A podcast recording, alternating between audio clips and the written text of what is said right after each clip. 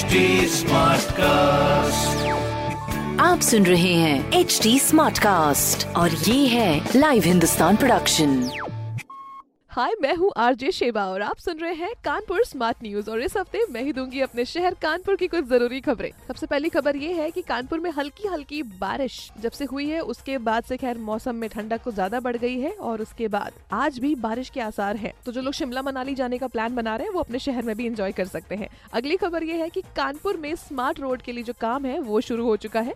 Plastic की जो tiles है, वो लगनी शुरू हो गई। हाँ जी, वो पूरी रोड प्लास्टिक की होगी। तो भाई, प्लास्टिक का अच्छे से रिसाइकल और रीयूज करते हुए हमारी प्रशासन बहुत ही अच्छा काम कर रही है। अब ये है कि बस गर्मियों में पिघल ना जाए ज़्यादा, क्योंकि जितनी ठंड पड़ती है, उतनी गर्मी भी पड़ती है।